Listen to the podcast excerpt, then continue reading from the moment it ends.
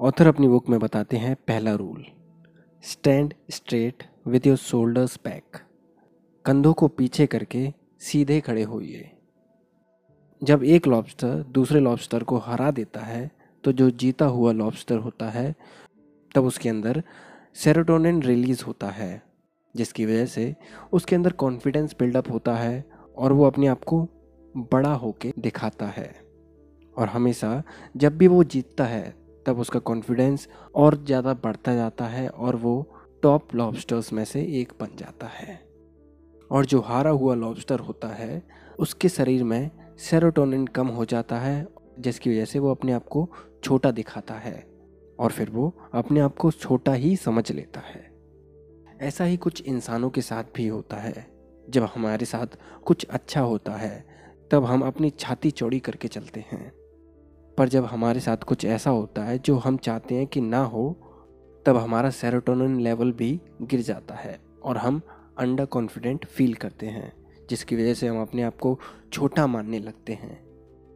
इसलिए अगर आपको अपने अंदर कॉन्फिडेंस बढ़ाना है, अपने आप को हाई सेल्फ इस्टीम में रखना है तो आपको अपने आप को छोटे छोटे रिवॉर्ड्स देने होंगे।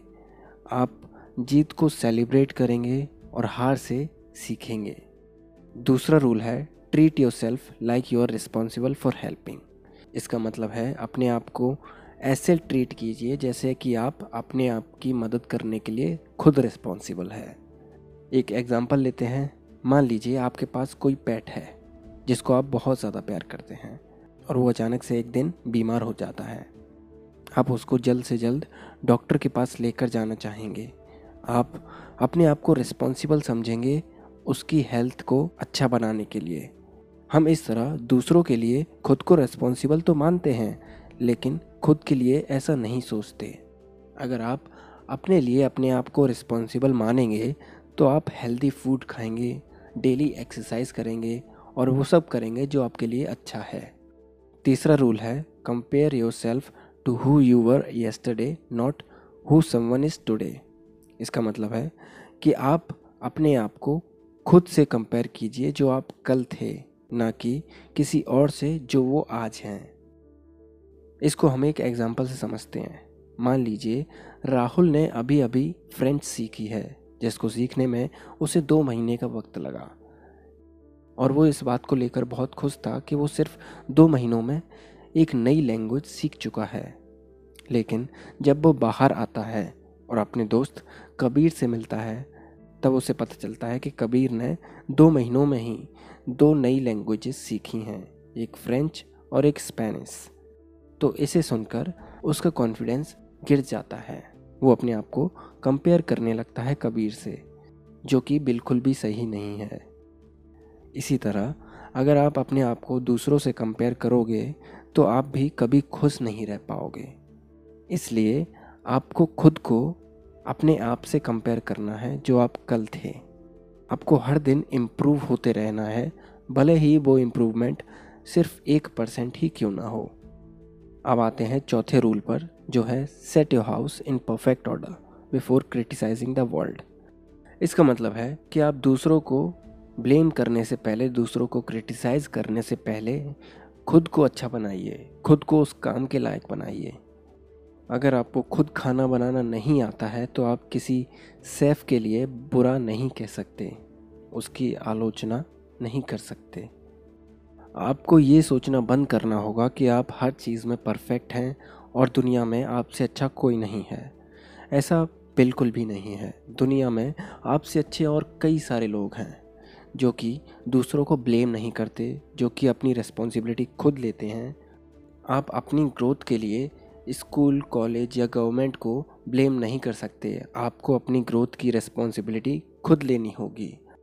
अगला रूल है be friend with people who want best for you इसका मतलब है कि उन्हीं लोगों को दोस्त बनाइए जो कि आपके लिए अच्छा चाहते हैं। ये तो लगभग सभी को पता होगा कि आप जिनके साथ रहते हैं, आप वैसे ही बन जाते हैं। इसलिए अगर आपके दोस्त आपको बैड हैबिट्स के लिए प्रमोट करते हैं या फिर आपके अच्छे कामों के लिए आपको डिमोटिवेट करते हैं या फिर आपको क्रिटिसाइज़ करते हैं तो उनके साथ आपको बिल्कुल नहीं रहना चाहिए। इसको हम राहुल के एग्ज़ाम्पल से समझते हैं। राहुल ने अभी अभी फ्रेंच सीखी है, दो महीने की कड़ी मेहनत के बाद। लेकिन जब वो अपने दोस्तों के पास जाता है और उनको ये न्यूज़ बताता है तो उसके दोस्त ऐसा कहते हैं हाँ तो फ्रेंच सीख के तू क्या उखाड़ लेगा? तू कभी फ्रांस तो जा ही नहीं पाएगा। फिर फ्रेंच सीखने का मतलब क्या हुआ? क्या फालतू काम करता रहता है? अब आप ही बताइए, अगर आपके ऐसे दोस्त हैं तो क्या आप उनके साथ रहना चाहेंगे?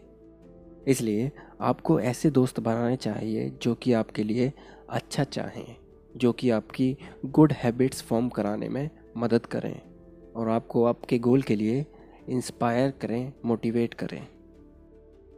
छठवा रूल है do not let your children do anything that makes you dislike them इसका मतलब है कि आपको अपने बच्चों को कुछ भी ऐसा नहीं करने देना, जो कि आपको उन्हें नापसंद करने पर मजबूर कर दें।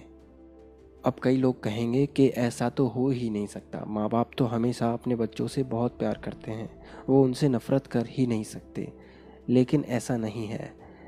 ऑथर जो कि एक क्लिनिकल साइकोलॉजिस्ट हैं, वो कहते हैं कि माँ बाप अपने बच्चों को नापसंद भी कर सकते हैं।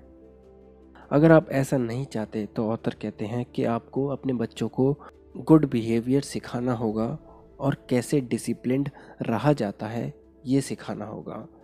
अगर आप अपने बच्चों को ही पसंद नहीं करेंगे, उनका साथ नहीं देंगे तो बच्चों के दोस्त और सोसाइटी भी उनको पसंद नहीं करेगी। आपको ये उनको सिखाना होगा कि कैसे अच्छे से बिहेव किया जाता है और क्या चीज़ सही है और क्या गलत। इस बुक में और भी अच्छे रूल्स दिए गए हैं, जिनको मैं अगले हफ़्ते आपको बताऊँगा।